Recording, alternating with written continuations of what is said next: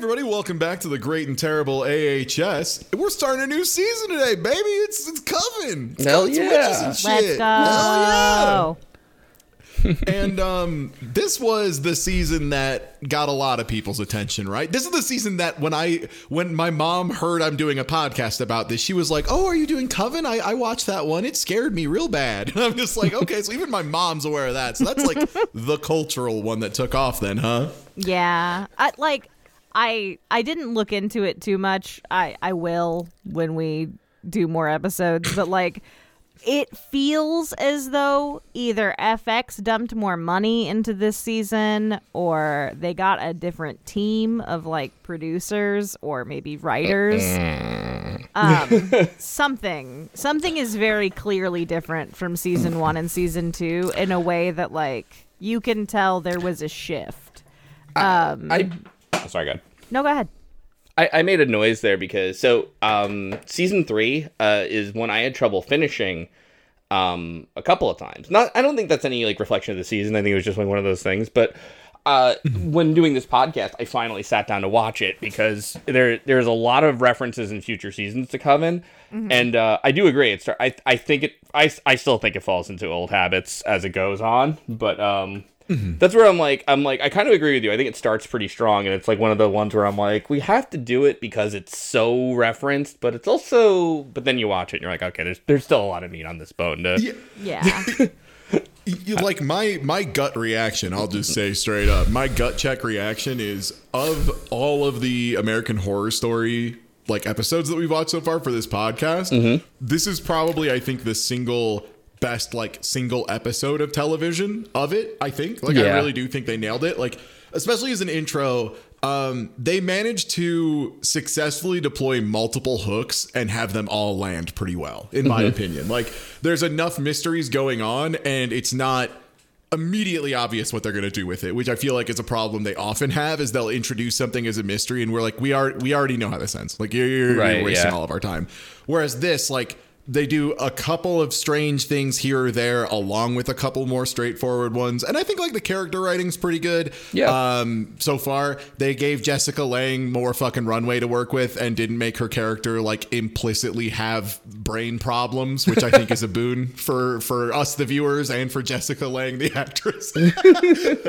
Also, everything feels very, um, at least in this episode, which I think is an important thing for a first episode of a season of an anthology, specifically. Specifically, um, mm-hmm.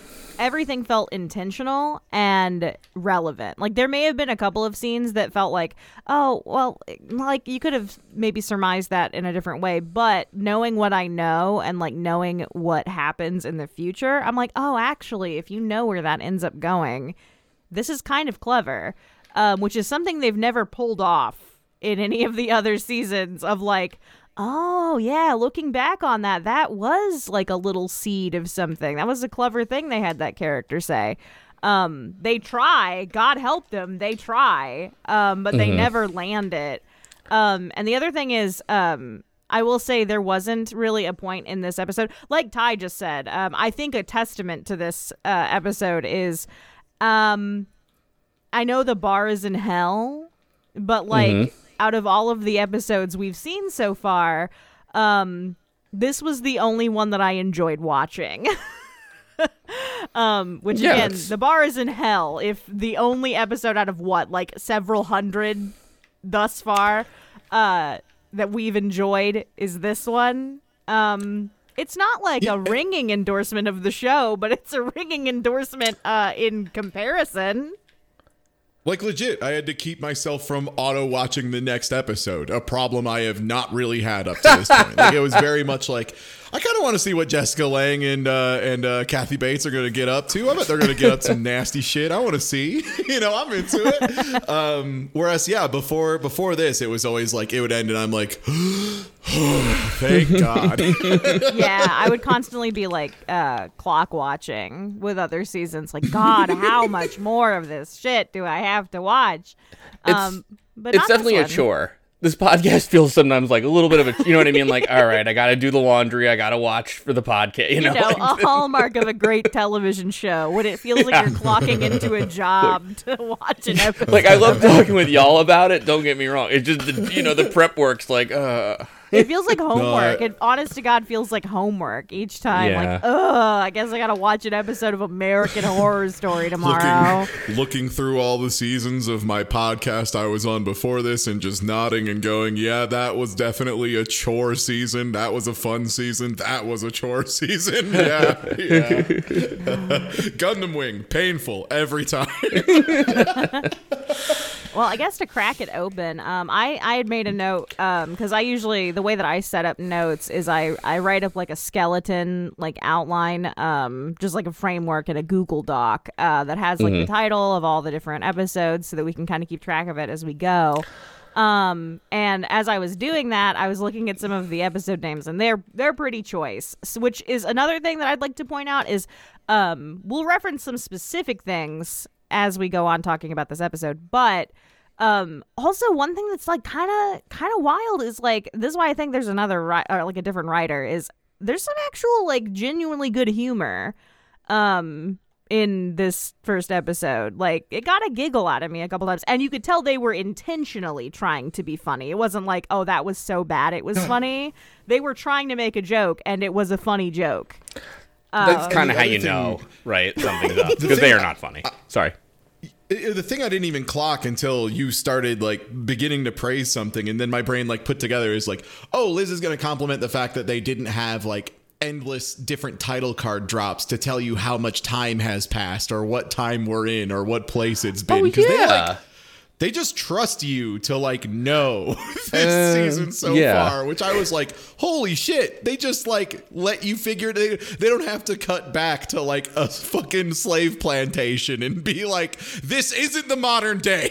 Yeah, they use a lot of filters, which is nice because they're like, just, some of them are a little heavy-handed, and maybe that's like one of the criticisms I would have of some of the scenes in this episode, um, is they do go a little hard with some of the flashback filters to very heavily emphasize we're watching something in the past, to like kind of in a very hand-holdy way where you're like, all right, I could have figured this out. You didn't have to like slap eighty-five filters on here, but at least they're doing it, I guess. It's better than nothing.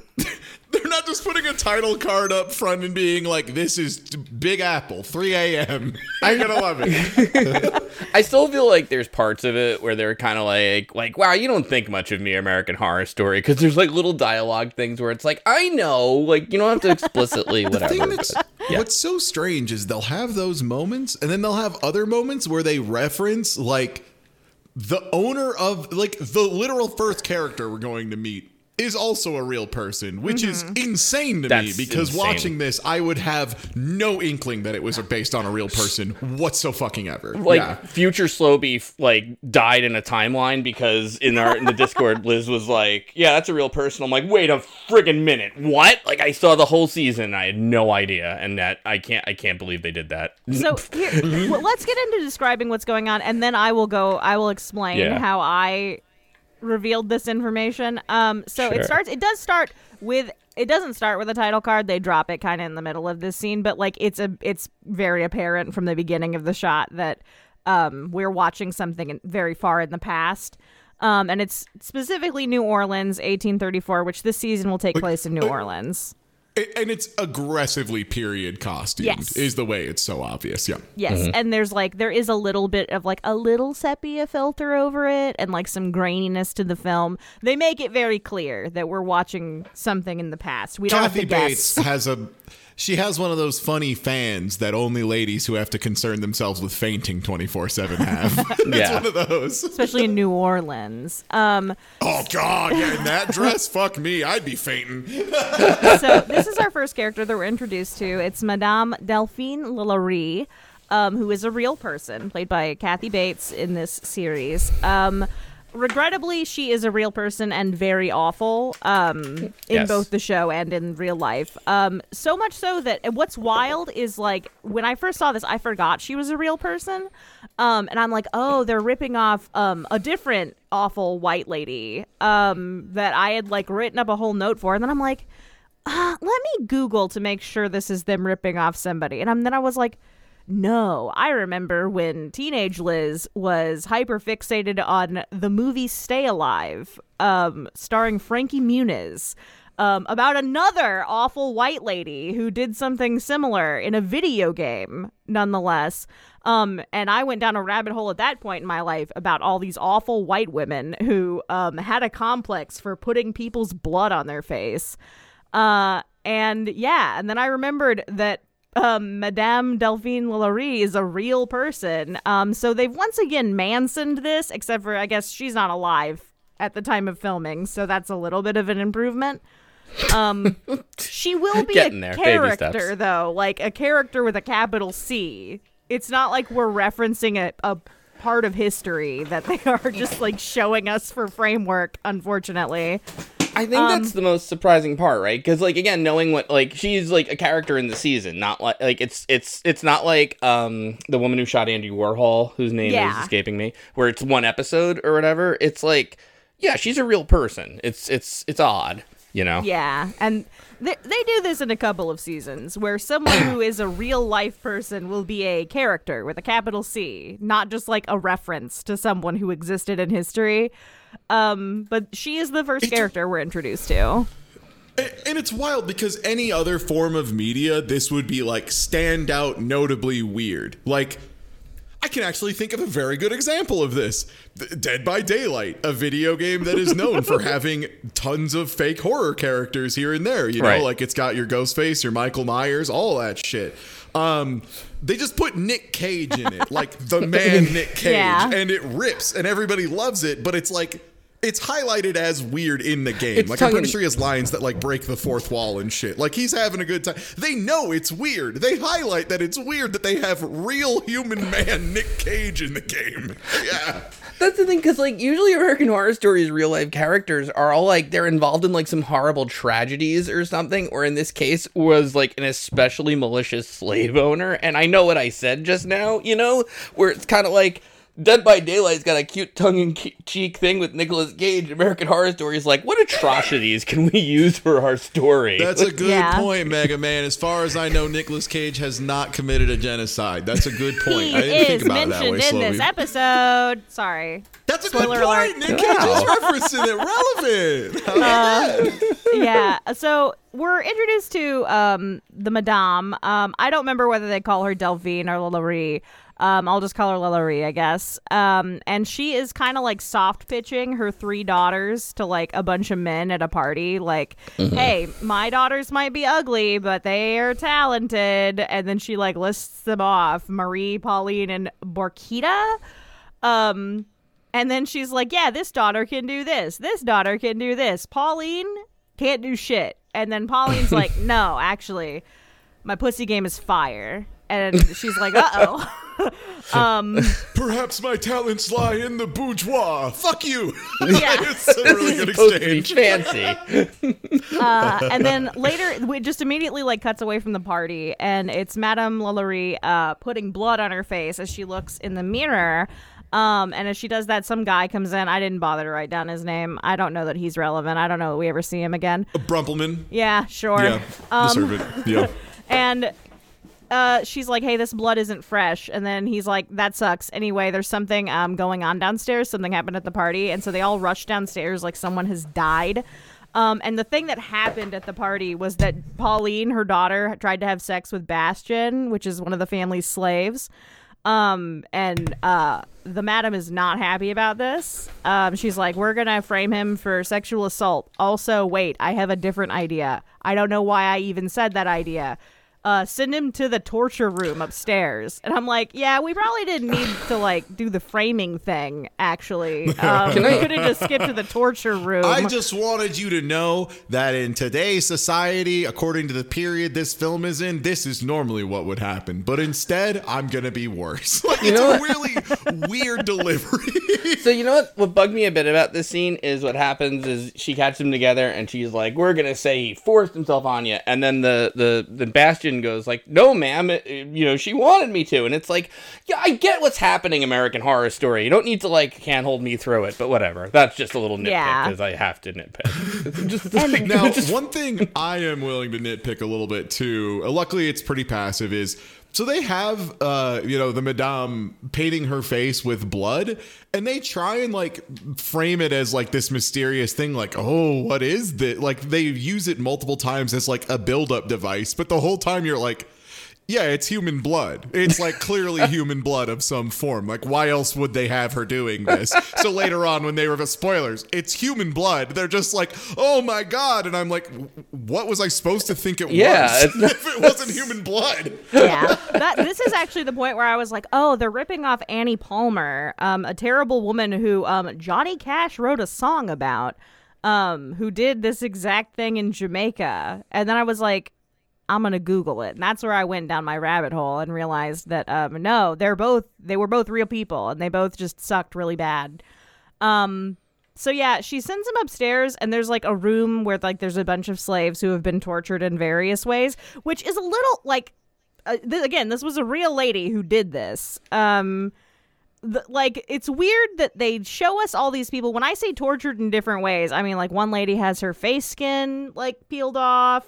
Um, mm-hmm. Some people are like flayed, like everybody's like getting a different business and, and none of it's good and all of it's very gory.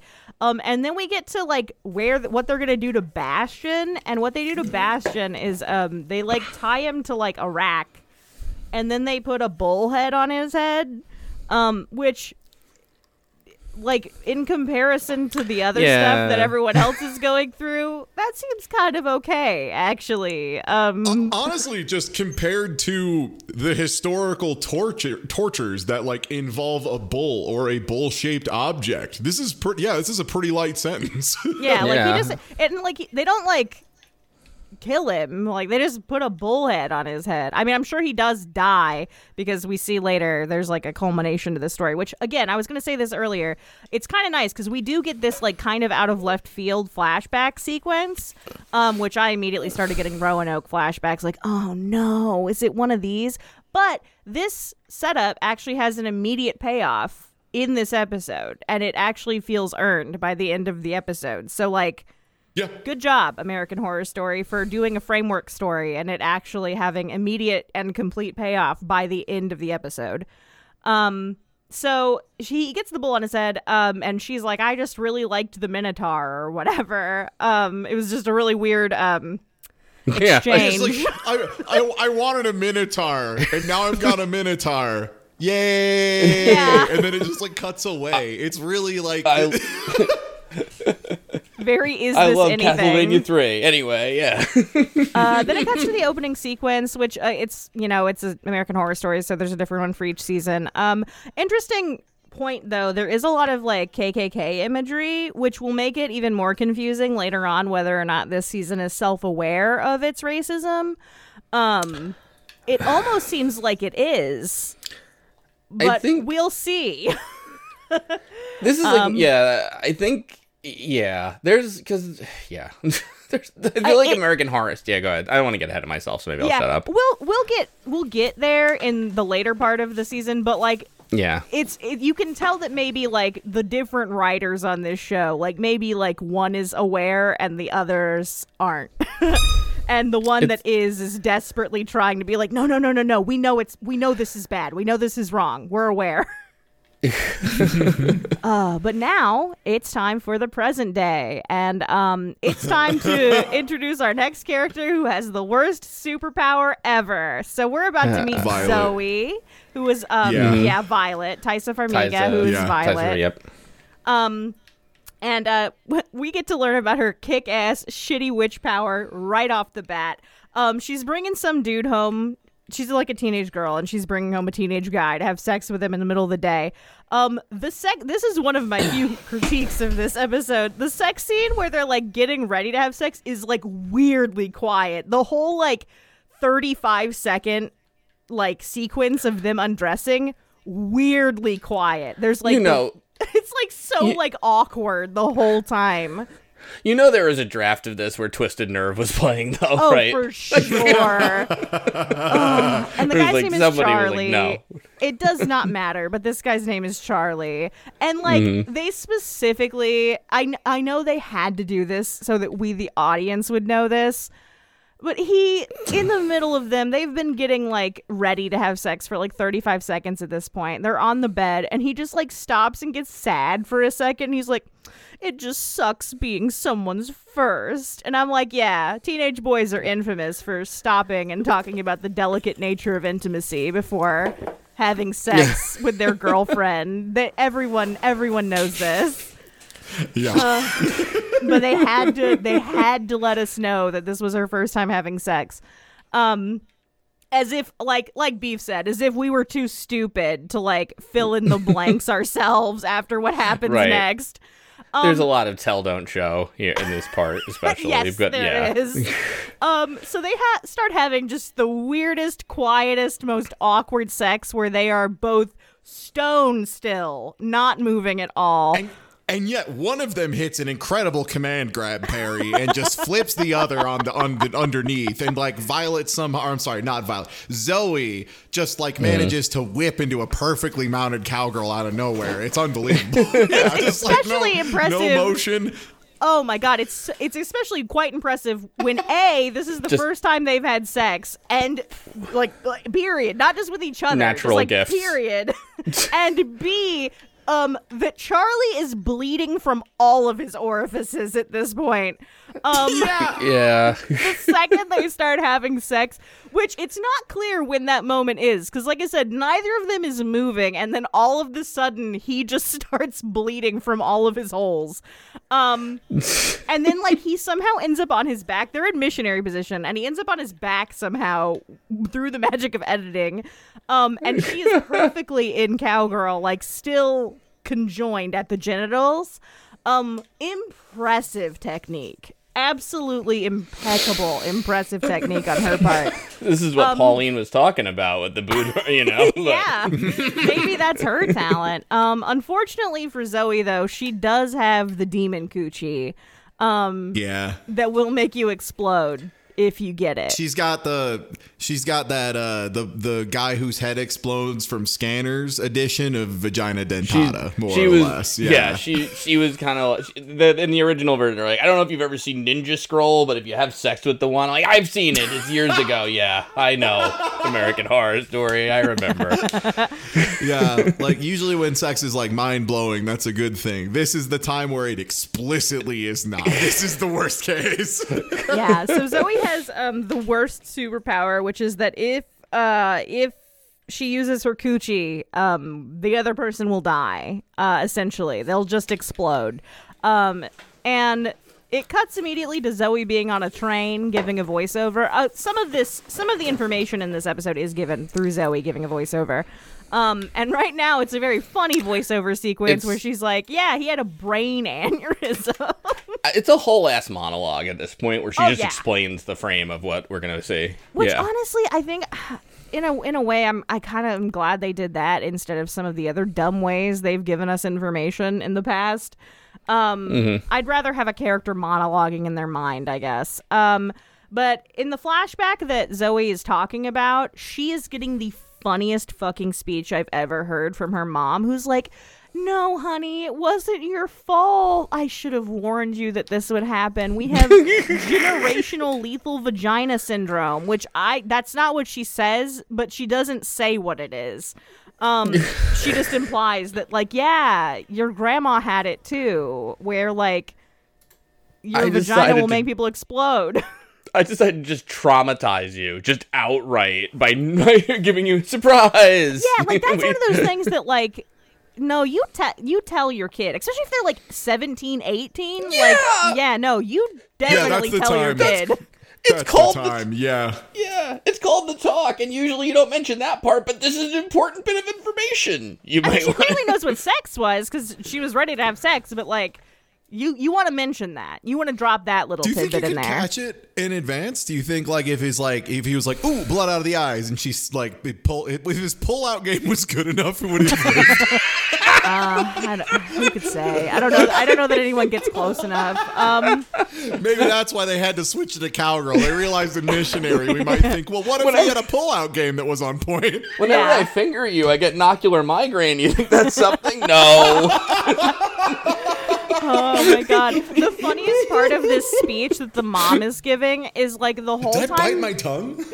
Like the whole time the mom is giving this speech, it is cut to her dad in the kitchen looking really sad. And I'm like, what is the implication here?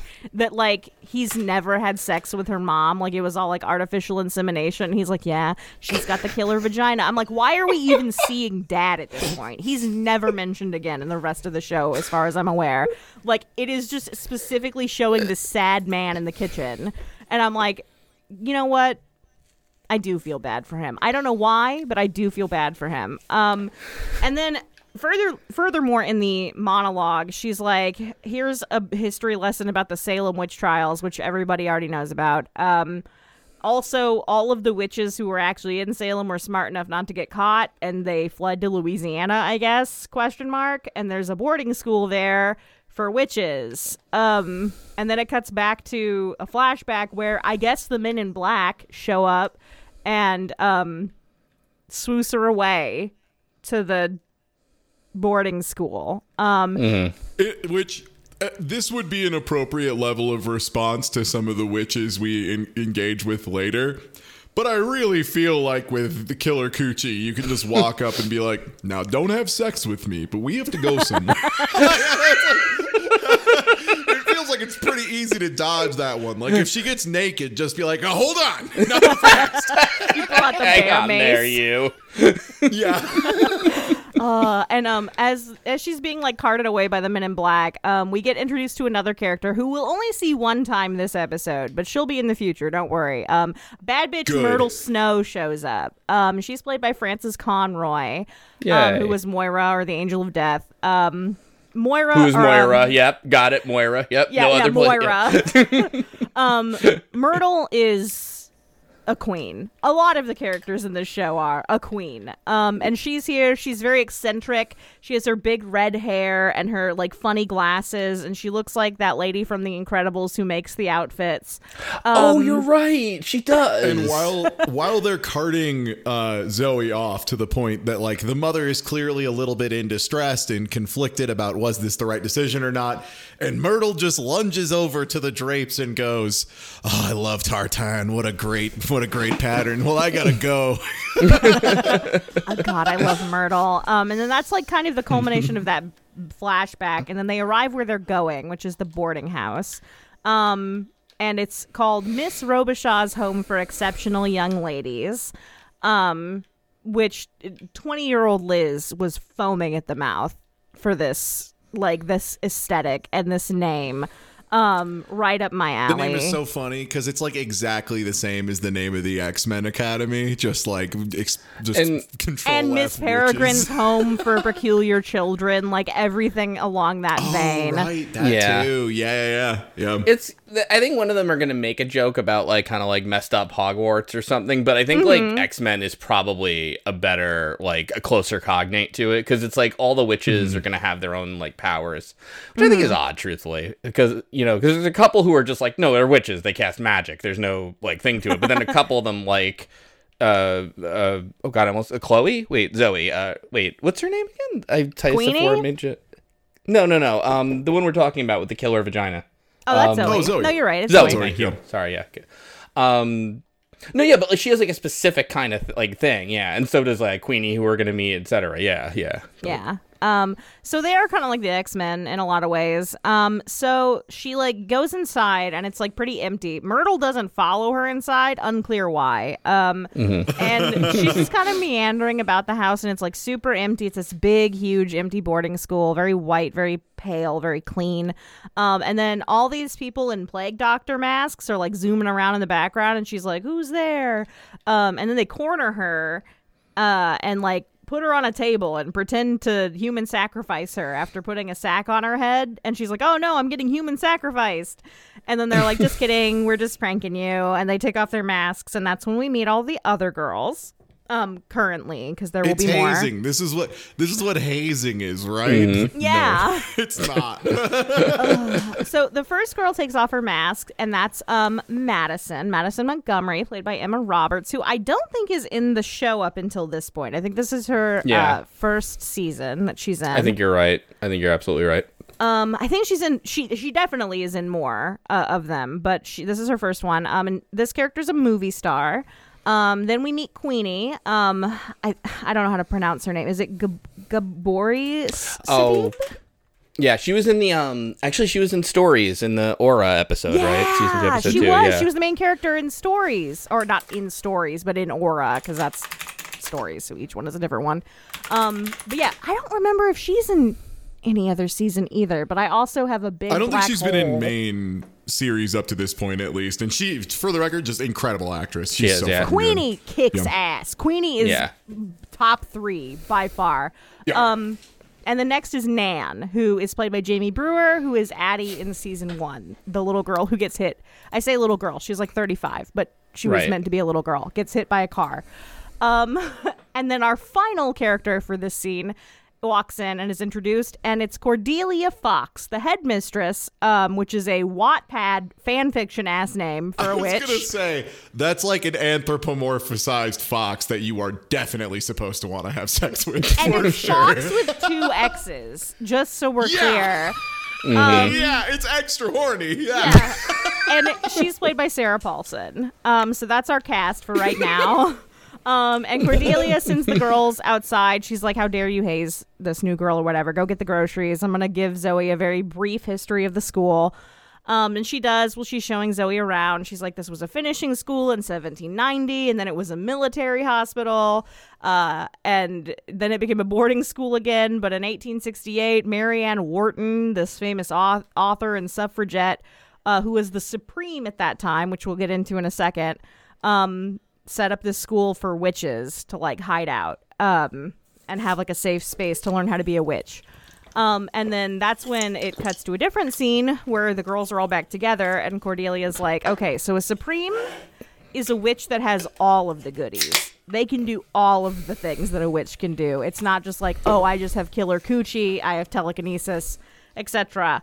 It's mm-hmm. you can do all of the things. Um, right. And there's only one at a time, which is very important. Um, Zoe is like, oh, are you the supreme? And then the girls kind of like laugh at her and are like, and Cordelia's like, no, I'm just a regular witch. Um, and we'll understand why she has like a little bit of animosity about that in a minute. Um, and then as she's like explaining what the school does, um, she's like, yeah, I don't even remember why she brings this up, but she's like, yeah, there was another girl um, outside of Lafayette named Misty Day, my queen, um, played by Lily Robb, who oh, was Mary Eunice. They, she was just mentioning like, hey, there's a reason we have to have an order like this yeah. because people who are who like us who are caught still are treated this way to this day because, yeah, she go ahead. Oh, yeah, no. Misty Day, um, who will be a reoccurring name that you'll hear, um, played by Lily Robb again, Mary Eunice, um, was a girl who just recently, like recently enough that it's a plot point in this episode, um, was like hanging out with her really religious um, family slash community, um, and then realized she had the power of necromancy.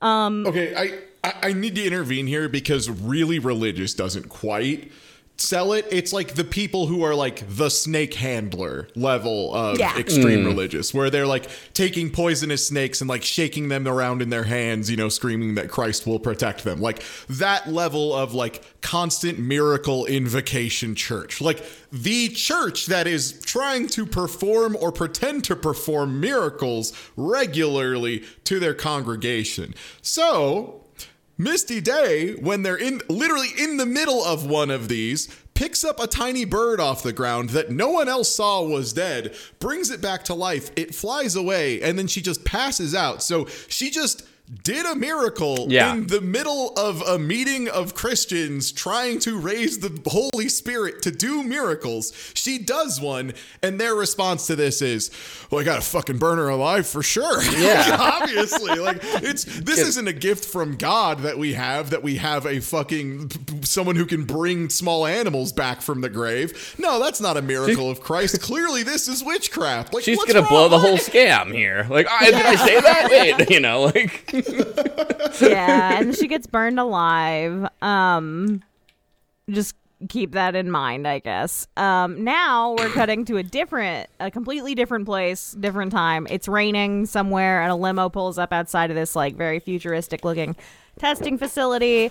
Um, another resident bad bitch, but this time actual, named Fiona Goode, another Wattpad ass name. Um. Played by Jessica Lange, gets out and she walks inside the facility. Uh, this guy, who I think his name is David, it will not matter by the end of the episode, um, is like, hey, here's a video of this monkey who's really old and has a bunch of diseases. We gave her the juice and now she's not old anymore. And Fiona's like, hell yeah, give me the juice. And he's like, oh, okay, in like two years we can start doing human trials. And she's like, you have thirty minutes to give me the juice. And he's like, uh, I don't think we can do that. Yeah. It- Yeah, he starts explaining, like, I don't think we can. And she's just like, I am the person who funded all of this. You're claiming you're going to get, like, the Nobel Peace Prize and shit. That's my Nobel Peace Prize, motherfucker. And we both know it. So you give me that goddamn juice. And it's, like, a pretty good sell. It's a pretty well yeah, done. Yeah. Again, Jessica Lange, she's good at this. She's a yeah. good actress. Yeah. yeah. And this is one of the scenes which, again, I'm not going to, like, go into why, because we'll get there, obviously. But, like, this is mm-hmm. one of the scenes specifically that watching it now. Now I'm like, oh, this is this is kind of clever, because you think it's about this, but you find out later why she's actually doing this. Um, and the guy kind of like maybe gets a little more personal with her instead of being like, I'm just a science man. And he's like, listen, if this is about like, you know, aesthetics or cosmetic or whatever, I can I have a lot of plastic surgeons I can give you the number of. Like, he's being like kind of like gentle with her about this. Like, he thinks that it's like. She, she's like very insecure about getting older, and he's it's like, like you're a very... vanity obsession yeah. thing, yeah. yeah. And he's like, "You're very beautiful for your age. Like, I can offer you other things." And she goes, "No, I need vitality. I need to stay young." And he's like, he says something kind of clever for the the writing. He's like, "Sorry, we don't do magic here," um, which we'll figure out later, like what her like obsession is with this. Um, But at face value, it is the very, you know, simplistic thing that we've already seen one character at the beginning of the episode, Madame Lalaurie, have an obsession with. And it's it's just a unique tie-in. Anyway, um, five days later, she goes back home and is doing cocaine in her penthouse apartment, um, vibing to music. The T V mentions Misty Day being burned at the stake. David, the science man, shows up and is like, why did you make me leave my daughter's violin recital? And she's like, the serum is not working. Give me twice as much of it. And he's like, no,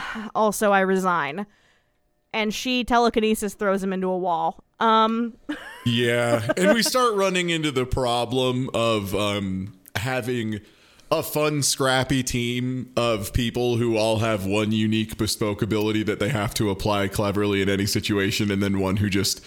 fucking T K throws people into walls and makes them explode by thinking at them too hard. Like, mm-hmm. it just it really, every time she kind of wields it, it, it, at least so far, it's boring. It doesn't really have that whole like nuance of terror of, are they going to use it? Is this the time they're going to break? Because she just does it. Like, she just does it arbitrarily. It doesn't have that same kind of like, I don't know. It doesn't nail the tension. I, I, This I is, wish they took a little bit longer on the reveal of can just do everything. Cause it kind of defeats a lot of the tension in some of the later scenes, you know, to, to certain to a certain extent. But yeah, yeah I'm with yeah, you. So she just chucks him into a wall and then like sucks his soul out through his face, and he like it's they try and like do a trick where they make it like, oh, it's she's kissing him or whatever, but it's actually it's bad. And the way they sell it is by like spinning the camera really fast. Yeah.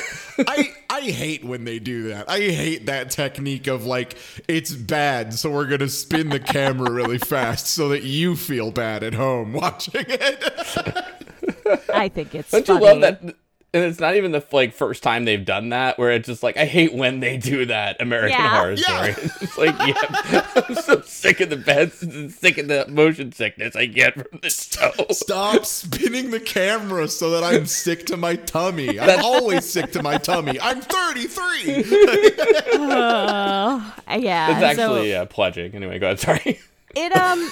It makes her young again for like two seconds. Like her sucking the soul out of this guy makes her young for like two seconds. So obviously, like the implication is that like no matter what she does, she's not able to use her magic to like stay young or whatever, um, mm-hmm. which is a plot point. Um, then it cuts to the next sequence of events. We're back at the academy. Um, a spindly-looking butler who looks like Rob Zombie named Spalding, who's played by Dennis O'Hare, who is Larry from season one, everybody's favorite little gremlin guy. Um, like, the girls are talking about him while he's in the room, um, and it's revealed that, like, his tongue was cut out. Madison asks if it was because he sucks at eating pussy. Um...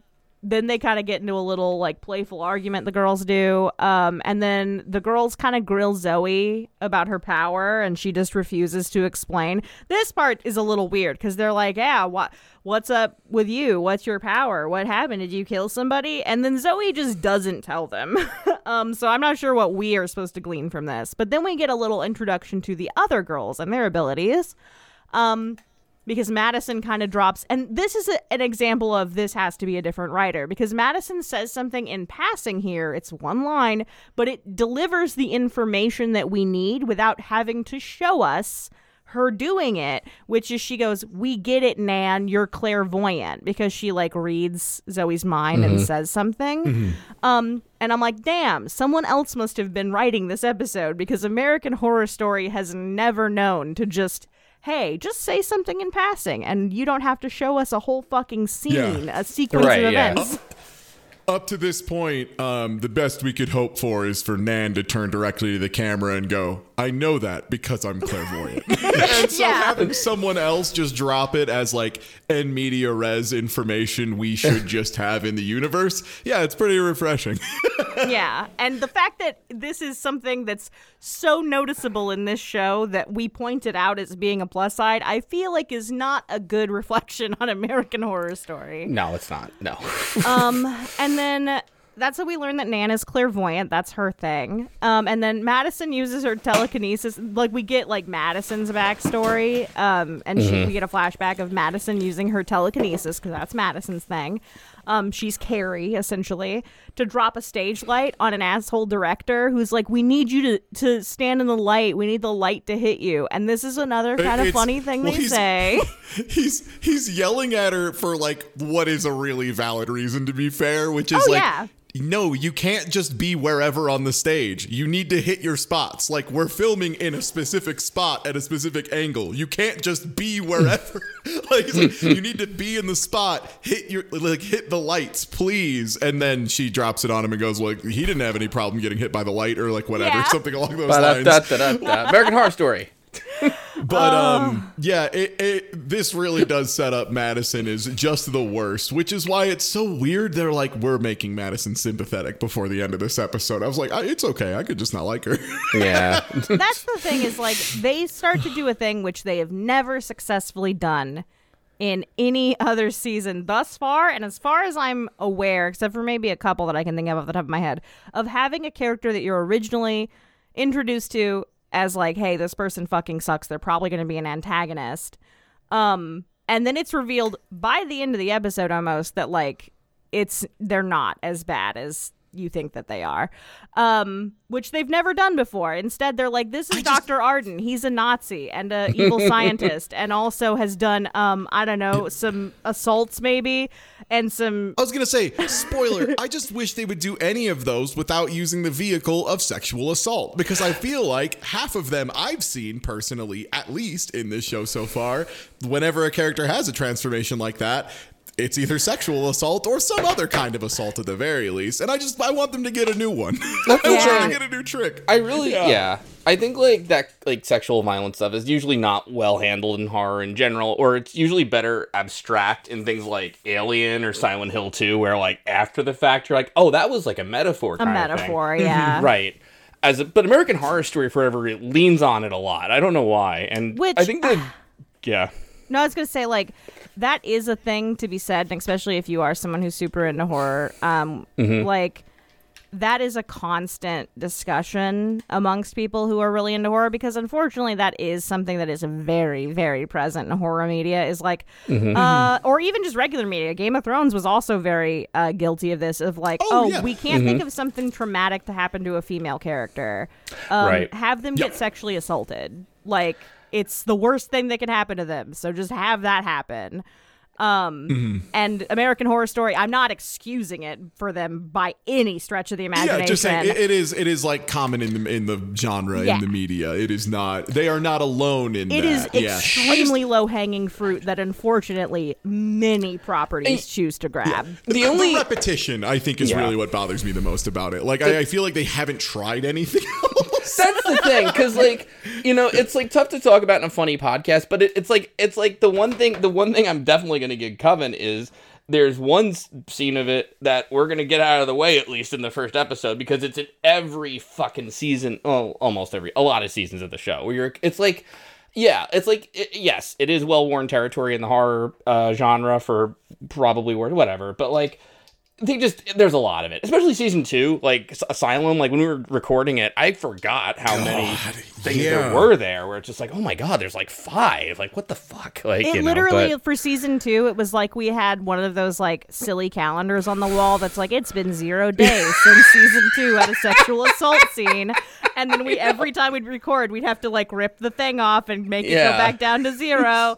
Like, diversity win. This time it was the priest who got assaulted. Yeah, like it wasn't good. It was a bad time. Yeah. So we'll get there because that happens a little bit later. But um, mm. so Madison um, like killed a guy with her telekinesis or whatever, and then Queenie says that she's a bad actress, and Madison throws some soup into her lap. Queenie uses her power, which we'll get more into in later episodes, but for all intents and purposes, it's called injury transference. That's the actual title they use for her power in the show. Ooh. Um, which... she's a shield maiden, yeah. which is yeah. like one of the best. Yeah, shield maiden. Just if you stab her instead, you are stabbed. That's it. That's yeah. it's not a complicated power. It's, it's just good... like if you wound her, you are wounded instead. There is a little bit of a twist here in that she can wound herself and send it to someone else, which is not usually part of the deal. So right. that's that's fun because yeah. it would make you it would make you O P, right? Which, yeah. right, I would imagine, anyway, so... Yeah, which who, who I love, say? And Queenie immediately demonstrates by grabbing a fucking knife off the table, standing, stabbing herself in the hand, and being like, oh, what's wrong, wiener got stabbed in the hand, I don't feel shit, and stabbing herself in the hand, like, three times, I'm like, hell yeah, and then immediately Madison, you know, stands up, starts trying to, you know, start a fuss, and Queenie just takes the knife to her neck, and is just like, I'll fucking do it, and I'm just like, this character's so fucking hard. Queenie so much ass. I love Queenie. Queenie's pretty great, yeah. Um, there's really, aside from maybe Zoe, and even Zoe I don't, like, hate, but, like, m- all of the characters that they create are, like, fun. They're, like, all pretty enjoyable. Even if you don't like them as, like, people, they're all at least fun to be around and, like, see them interact with other characters. Mm. Um, and so Nan uh, kind of calms Queenie down and leads her out of the room, leaving Zoe alone with Madison. And Madison's like, oh, I just got a text. We're going to go to a frat party. Um, elsewhere, Cordelia's doing weed magic in her plant laboratory. And Fiona comes in and is like, hey, what's up? And it scares her and she drops her beaker full of weed or whatever. Um, and Cordelia, another another joke. um, Cordelia breaks her beaker and then goes, I don't have a broom. And Fiona laughs. And it's like, that's ironic. And I'm like, there's a lot of witch humor in this, which is, uh-uh. I gotta give them credit for at least writing jokes and saying that they're jokes. Like, ex- explicitly writing jokes that are jokes. They have, they have handled this a lot worse before, yeah, exactly. Yeah, it's like, it's corny, but it's fun corny. At least we know they're trying to be funny. There's There is levity in almost every scene. Almost every scene. Um, but... even though that was a funny joke, that does raise the question, why don't you own a broom? Um, anyway, um, Delia, which is Cordelia, but they call her Delia for the rest of the show pretty much, um, offers re- or Fiona a rejuvenation potion. She's like, you look a little tired. Um, Fiona's like, uh, man, I wish you would have turned out to be a better witch. And it's like implied that that's her daughter. And she's like, you're the daughter of the Supreme. So now we know two things, that that's Fiona's daughter and that Fiona is the Supreme, the current Supreme. Um, and then Fiona takes the potion and she clocks it immediately as being poison, um, to call Delia's bluff by offering it to the cat. And Delia like snatches it up so the cat doesn't get it. Um, and then so you can tell there's animosity between these characters. Another thing that they would have never handled tactfully in another season of the show. And they would have just straight up had these characters say they hated each other, like verbally to each other while saying just the most insane dialogue. Um, you mean the way Arthur Arden and um, uh, Sister... Uh, Sister Jude, uh, gee, yeah. Jude, thank you, yes. Yeah, absolutely. Yep. Absolutely. These actually feel like two characters who know each other and have history, having a conversation. It's wild. And we have context clues to suss out what their relationship to each other is without them explicitly saying what their deal is.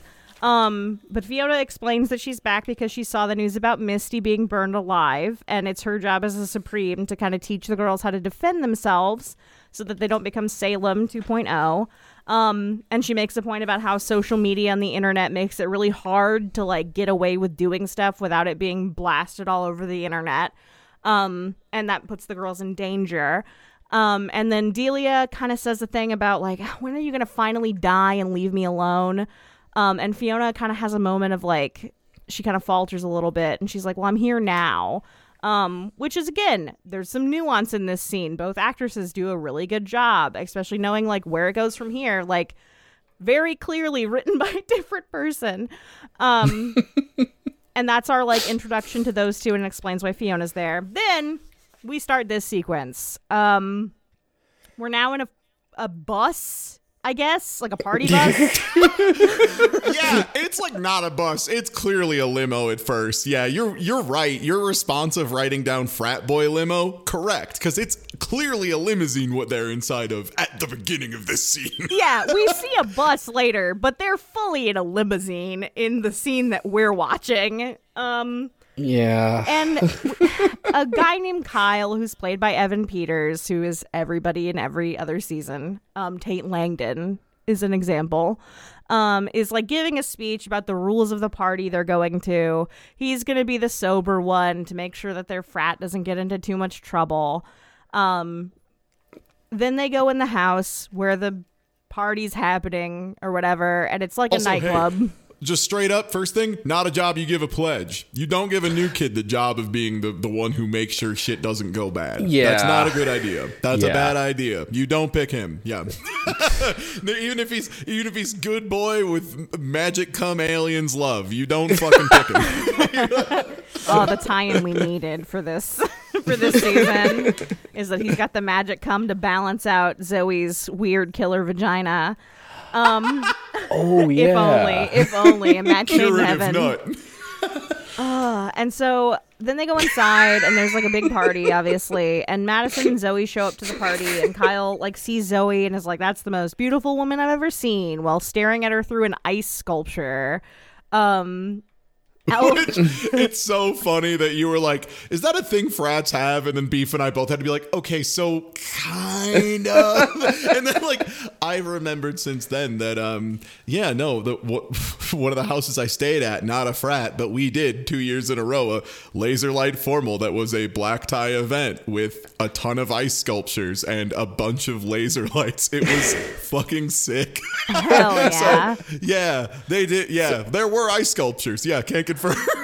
some some frats are like very big and like have a lot of rich like kids in them and stuff, so like you could in theory have this like sick party at a frat house because yeah you know yeah. whatever yeah but, yeah took and all I think, kinds I think that's the implication here. Um and they're like kind of just mingling with each other. Zoe and Kyle are like having a conversation. Um elsewhere, Madison is in a stairwell smoking, and she's approached by like the douchey guy who we were introduced to in the bus, but I didn't feel relevant to, to talk about him.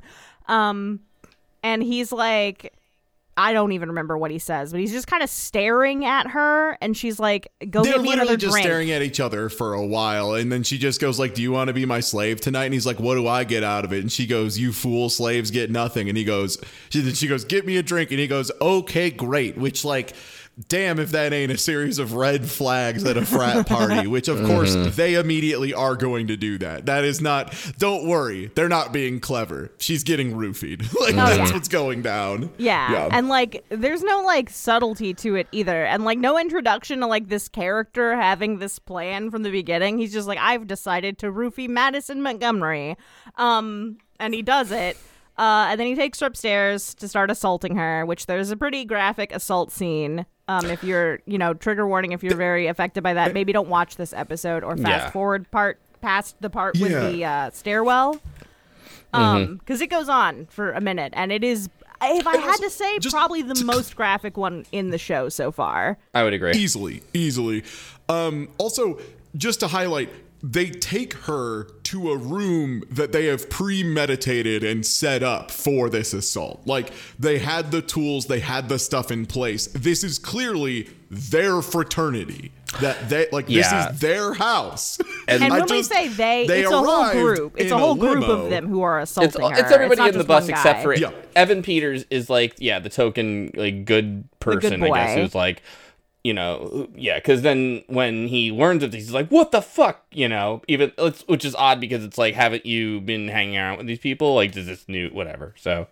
Yeah, anyway. It's weird because, like, when he's giving the speech in the bus, he's like, yeah, there was that one time that, like, you got drunk and threw up in public, and there's that one time that you peed in public, like, and then you got a, a decent exposure charge. Yeah. Like, it's like, it's really weird that these guys went from, like, general debauchery to um yeah a group like premeditated yeah. sexual assault of a person yeah, like yeah. weird jump in choices of things to do yeah. as a group. Went from got too drunk and accidentally peed on a cop car to sex cult. yeah, yeah, yeah. Bit of a leap. Yeah, and uh, like it's not like some of these guys like aren't into it. Like they're all into it, and they're like videotaping it and shit. Like it's just it's like yeah, it's very it's rough, clearly yeah. premeditated on their part. Um, anyway, so like Zoe's like talking to Kyle, and he's like flirting with her, and he, she's like, "Sorry, this isn't gonna work out. Um, I just don't want to be with anybody."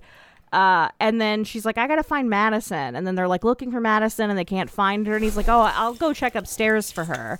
Um, and he does, and he finds his frat brothers um, assaulting Madison and immediately starts fighting them and is like, what the fuck are you doing?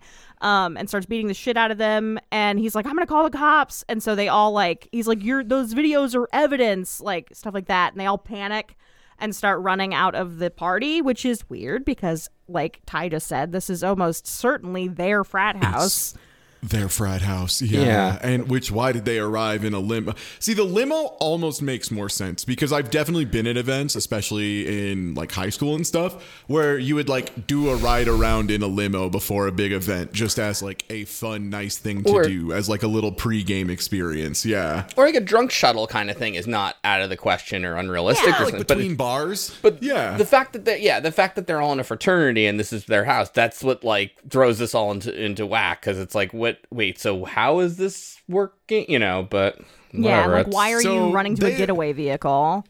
They all run out.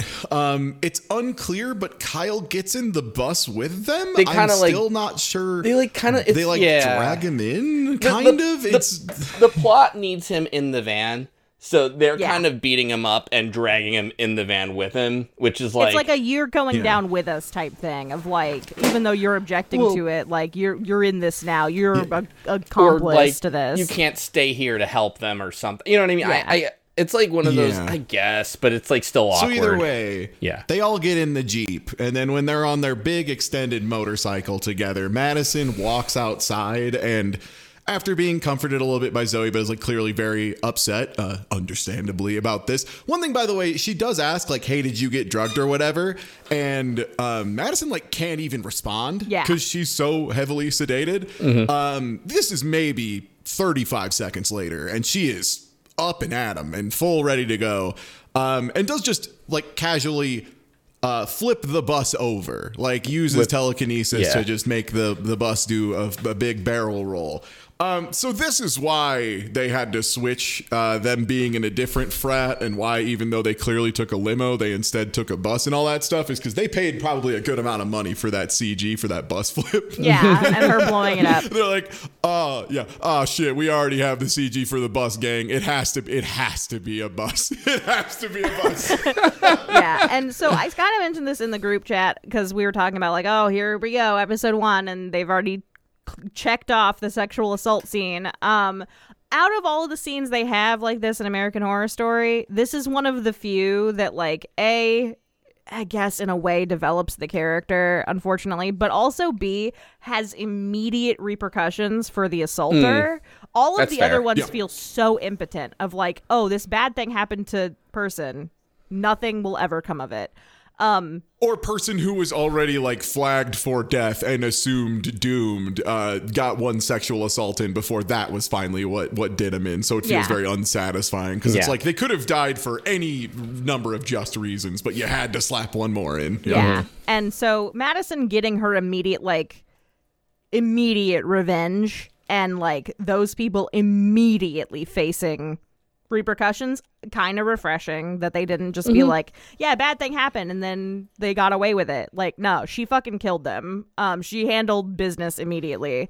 Um, and she immediately kind of shuts down and is like, I don't want to talk about it. I'm fine. This is yesterday's news. Um, because the next day we see uh, Queenie and Nan watching a news report about the bus explosion where all of the boys, except for two of them, two of the nine boys survived.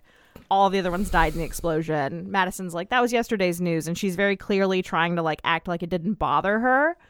Um, and then Zoe's like, this is maybe one of the weirder dialogues. Zoe's like, we have to tell somebody what happened. There was a good guy on that bus. And it's like, well, you probably should tell someone what happened, but that's a weird reason to do it. Like, Man. what a weird incentive. And, you know, too, it's like, you don't really know him. Like, he's yeah. friends with all of them, you know what I mean? Like, I wouldn't have assumed he was a good guy, you know? Like, and, like, you talked to him for, like, fifteen minutes prior yeah. to this happening. Like, yeah, really odd choice on Zoe's part. Um, but then Fiona walks in, and you can tell that none of the girls have met Fiona before, because they're all mm-hmm. like, who the fuck is this lady? Uh, and Fiona looks in and walk- looks at Madison and is like, that was a sick bus flip, but you're sloppy as fuck. You got to get that shit tightened up. Um, you're going to get us caught. Then she kind of like gently telekinesis throws Madison into a wall. um, yeah, because Madison kind of gives her like, who the fuck are you? And then she's just like, chuck roast, teleport to wall. And it's, afterwards, it's, it's so like, slow. Okay, it's, I'll listen. It's like yeah. so gentle. She's like, boop, and like knocks her into a wall. It's really funny. Um, and then she's like, all right, girls, we're going on a field trip. Wear something black. Um, and she takes them to like downtown New Orleans, and she's like, we're going to Pop's Fountain, which is an old witch hangout, which they don't get to this location in this episode, by the way. Um, she's like, it's an old witch hangout that was damaged during Hurricane Katrina. Um, and then she drops a line where she's like, when witches don't fight, we burn. And I'm like, okay, we kind of, we get it. Like, you're getting ready for like a war or whatever. Um, And then Nan gets her spidey senses clairvoyance tingling and is like, I'm going to go into that house across the street. Um, and she does. And it's uh, Madame Lalaurie's mansion where there's a, currently a tour being given. Um, and Nan's just kind of watching. And then Fiona's like, where the fuck did Nan go? And they all go and follow her. Um, and the tour guide's like, hey, you can't just like eavesdrop on the tour. You have to pay for the tour. And Fiona's like, mind control. The tour's free. And the tour guide's like, the tour's free. Um, and then that's when we get the weird lore drop that the house, uh, Madame Lalaurie, the real person's house, was owned by Nicolas Cage at one point, which I Googled, and that's true, which yeah, is hilarious. That doesn't surprise me. Yeah, that doesn't surprise me a little bit. That that fool bought so many like mansions and castles and jets that he could not afford. Yep. Like that was like a big problem he had. So the fact that one of them was like a historical murder, I mean, come, especially a murder house. Oh, Nick yeah. Cage in a murder house. That's yeah. like so him. Yeah. That's so him, I right? just thought it was such a funny thing to drop in here and for it to be real. Like it wasn't even a joke. It was just like a real fact. The thing that I love is that almost feels like they were like, well, they might not know that this Madame was a real lady, but what if we breadcrumb them in by being like Nicolas. This weird Nick Cage fact? And then they look that up and they're like, holy shit, that's true. Wait, that means that's a real person. What the? uh, and so they're kind of like, we're getting information. Um, we're getting information in the form of the tour guide giving us information, which... they do it well in this episode, unlike when they do it in season one, where we get the same tour guide giving different information f- like four different times to the same character in different episodes. Um, but we're getting essentially the same tour of, of that these people are getting.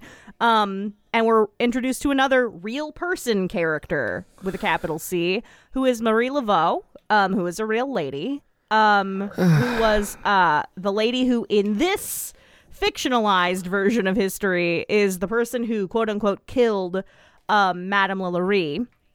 Um, Bastien, the guy who got the Minotaur treatment, um, had been her lover, and she wanted revenge. So she showed up to Madame Lalaurie's house back in the past and was like, I'm going to give you a love potion to make your husband stay like loyal to you or whatever.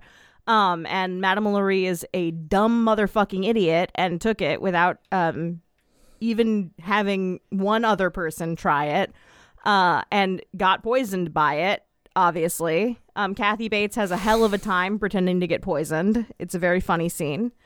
Um, it's so good, too, because she starts with, like, oh, it tastes like honeysuckle, and then, like, keeps, like, trying. Like, it's almost like she's like, wait, am I not poisoned yet? And, like, goes back for more. She's like, come on, am I not poisoned yet? And, like, turns up the, the little vial again, and it's like, ma'am, it is, like, three quarters of an ounce in there. You got all of it. Yeah. It's not that big of a jar, miss. It's like, yummy, yum, yum, yum, yum. I love the poison taste. It's really yummy. Um, it's funny too because like honeysuckle, if it would be really, to me at least, it would be so funny, and I, they shouldn't have done it because it would have been not appropriate for the show. But if she was like, that tastes like almonds, that's great. Just like so, if anybody was ever like, that tastes like uh, kind of like cherries or like almonds a little bit, like that would be such a good bit. And maybe there is something like googling like, oh, poison that tastes like honeysuckle or something, but I didn't bother doing it. Um, Yeah. That'll get you on a list. Yeah, yeah, I understand. Because I know I know where this plot thread goes, so I didn't bother Googling it. Um, and then it kind of like pans out from the tour, and Fiona's like, "Fucking Nan is gone again," and she looks outside the like the window, and Nan is now across the street in a garden, having a think to herself. And Fiona goes out there and is like, "Hey, what what you thinking about?" And Nan's like, "Oh, I'm talking to the lady of the house." And she's like looking at the ground, and simultaneously the tour guide's like, "Yeah, no one ever found Madame Lalaury's body." Ooh. Um, but Nana's clairvoyance. And they pan at the ground like aggressively. Yeah. Like they just like turn the camera straight at the ground and like zoom in. Like if there wasn't context, this would just be bad filmmaking. This, this is like so obvious. This is the video game signposting you where to dig, you know, like for the continue the yeah. Or like the ladders after, painted yeah. yellow in Resident Evil so you know where yeah. to go. Yeah. Or just like yeah, after you get a shovel for the first time in like in like Stardew Valley, and they're like pan over, they're like, look, you can dig here, for example. Yeah, one of those. Yeah, um, and then it cuts to a, a random hospital somewhere else. Um, I guess Zoe cares enough about the guy she talked to for fifteen minutes to go check on him mm-hmm. at a local hospital. Um, yep. And she's like meandering about the hospital, and she goes into a random fucking room, which has another guy in it, by the way. Um, but she just walks past, and there's a guy behind a curtain, and she's like, please be him, please be him.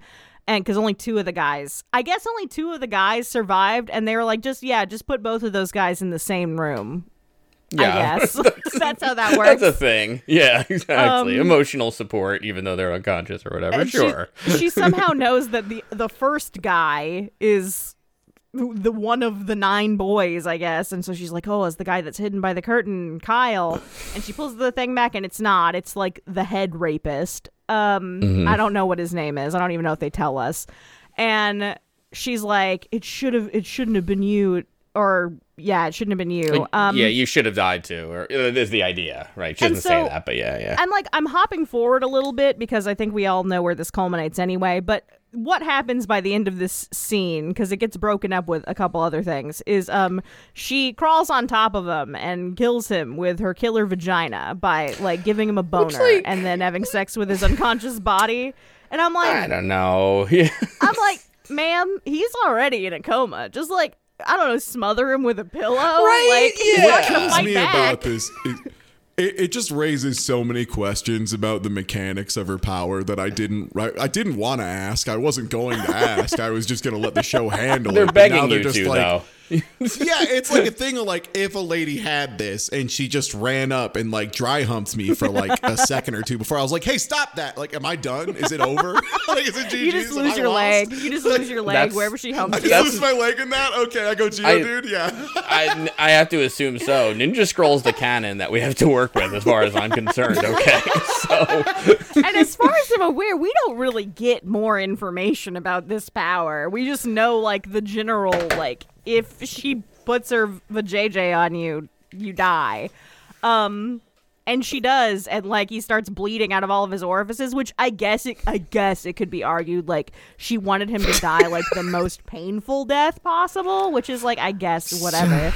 Um, or in a way that's like plausibly deniable, I guess, because yeah. like if he was smothered with a pillow, they'd be like, ah, someone smothered him with a pillow. But if he had blood come out of all of his orifices, they just like they just gesture at the camera and they're like, I don't know, Cthulhu did it. Like, fuck it. Like, yeah, brain aneurysm, I guess. I'm getting um, my name in a medical journal for whatever this is. Yeah. So, uh, like I said, it, that scene is bookmarked over this next sequence. It doesn't all happen at one time. Um, after she like is like, it should have been you. It cuts to Fiona talking to Delia, and she's like, "Don't wait up." She's like having all her stuff moved into the house, and she's like, "Don't wait up. I'm going out." And Delia makes a joke about how she's gonna enchant the lock so Fiona can't come back in, and Fiona goes, "Don't make me drop a house on you." And I'm like, they are. Like, they're like, how many oh, witch references this, yeah. can we make in this episode? They are just absolutely ham-fisting the witch humor that they can in this episode. There's um, some, the, for what there's, it's worth, if I was the ultimate witch, like I, if I was Queen Witch of Witch Mountain and everyone knew it was me, I mm-hmm. was the boss witch who had all the abilities, I would absolutely go witch mode twenty-four seven oh, yeah. and just constantly be making jo- I'd be fucking insufferable with it, yeah. I think it's in, in, like an incredible choice to have this character specifically make like yes. witch jokes all the time. Um, I love it. There's like a certain confidence to it that I think I, rocks. I feel also, like there was probably a nerd writer who was like, come on, guy, we can't keep doing this. But it's just like, nah, keep it yeah. up. It's fine. One of the things that like I find refreshing, and I think I've talked about this when we've talked in the past about like, well, why did you used to like this show? Like, we, it's obviously awful. Is this is one of the first seasons, if not maybe the only season. There's a couple later that are kind of like this that we haven't talked about yet. But like, this is one of the seasons where they clearly aren't trying to take themselves too seriously. Um, yeah. And mm-hmm. they're not afraid to be really campy. And there's other shows that I really like that are in this same vein, like Scream Queens. Um, where like it's a horror thing, but they are not afraid to like be funny or like silly or like they're not trying to be like super cool. And like the fact that these characters just openly call themselves witches and like make witch jokes all the time kind of adds like a little bit of campiness to it where you're like, okay, they're not trying to be like this cool, mysterious thing with like all this also, mystery. A character- like a character being fun and funny and charming makes you care about them more. Yeah. So you're more invested in their journey, whether it be the good or the bad. You're more concerned for them just in general because you like them, which is, yeah, something that a lot of the show has forgotten. But this, yeah, you're right. one hundred percent. Like Queenie in particular is funny as fuck. Can't wait to see more of this yeah. character. She rocks. Queenie kicks ass. um, we get our second voiceover from Zoe where she's like giving a voiceover of her montage. Um, and it's her visiting Kyle's memorial. And she's talking about how the city of New Orleans is a really strong community because of the hurricane. And they've had to like, it, like, it's an uncharacteristically poignant speech about how like when there is a calamity or a disaster that a lot of times um, groups of people like cities, for example, that suffer a disaster will kind of drop all the bullshit. And everyone is one big community to like handle the crisis. Um, and that's the theme of like what she's saying is like when something bad happens, people band together and drop all the bullshit. And when she's giving the part about how you drop all the bullshit and what's left is raw and vulnerable, it cuts to a shot of Madison who is in the bathtub just like openly weeping um, and like is clearly breaking down. And it, like you're you understand that like, oh, she's pretending that, like, it didn't bother her or whatever, but, like, ultimately she is absolutely destroyed by what happened to her. Um, and, like, I keep forgetting her name, Zoe, um, is like, it's agony to let people see you so exposed. And I'm like, this is a level of deepness for a character that has been reached that in, like, thirty minutes that they have tried to accomplish with every other character in this show so far, and have done the complete opposite, have just made the character convoluted and make no sense. Um, they've somehow, like, made these characters both campy and fun and unrealistic, and also people, um, which most shows do. It's wild. Most shows do that when they have characters, is they make them people. Um, That they haven't done that in American Horror Story so far. No, I yeah. have in no way believed any character was a real person in American Horror Story until this season. Um, but yeah, um, that's why I think this season had ghostwriters. Anyway, um, the final scene of the episode is back at Lalaurie Mansion. Fiona is back at the spot where Nan was staring at the ground. Um, and is, like, having, um, the body exhumed, um, and she has these men pull the coffin out of the ground, um, and she's like, you guys won't remember any of this, and then Jedi mind tricks them to have their memory wiped, which is a really convenient power to have, um, and yeah. they just kind of mm-hmm. walk away, um, and she opens up the, the, like, the cedar box, and inside it's revealed that Madame Lalaurie never died, and she was just buried alive, and that was her punishment, is that she was kept alive underground. Um, for by, like one hundred twenty years? Yeah, mm-hmm. for a long time. Um, and then Fiona... I'm sure her mind is fine. Yeah, I'm, I'm sure, sure she hasn't great. had any kind of issues or breakdowns mm-hmm. or, you know, scattering to the ether. I'm sure she hasn't experienced more ego deaths than most people experience ego lives. Which... Yeah. Nice. Definitely not. I'm not, I'm not going to, like... say, because I don't remember, I genuinely don't remember, and I don't want to spoil it in case I am right, but I seem to remember that one of my biggest critiques of this is that I think the show treats her being buried underground as, like, a sufficient punishment for how terrible she was, but I don't remember. Oh. So here's the thing, no, no, I'll, I'll, to, to, they don't totally go in that direction, says Future Slow Beef, because, like, there are times where they tease it, and you're kind of like, oh, really? And then they kind of do it. I will say, they take little shots at her that mm-hmm. are not appropriate in the sense that what she has done is so heinous, even before I knew she was a real person, where you're like, mm-hmm. like, what is that? Like, what are we even doing here? You know what I mean? Where it's it's like, it's, I, I mean, again, without spoiling things, it's just sort of like, oh, you're, uh, your dress sure is dirty, teehee, and it's like, you're talking to a slave owner, you know what I mean? Like, these are not, like, comparable insults, you know, like...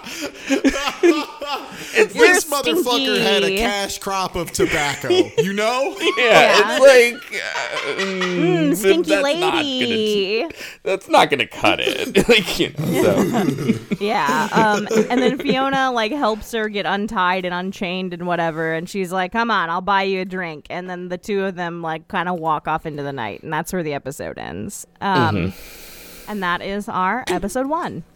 Yeah. And, and, like, I think, again, credit where credit's due, they have multiple plot lines that are opened up and have hooks out and whatnot, but they all feel relevant. Like, they all feel like they're relevant to the core cast of characters.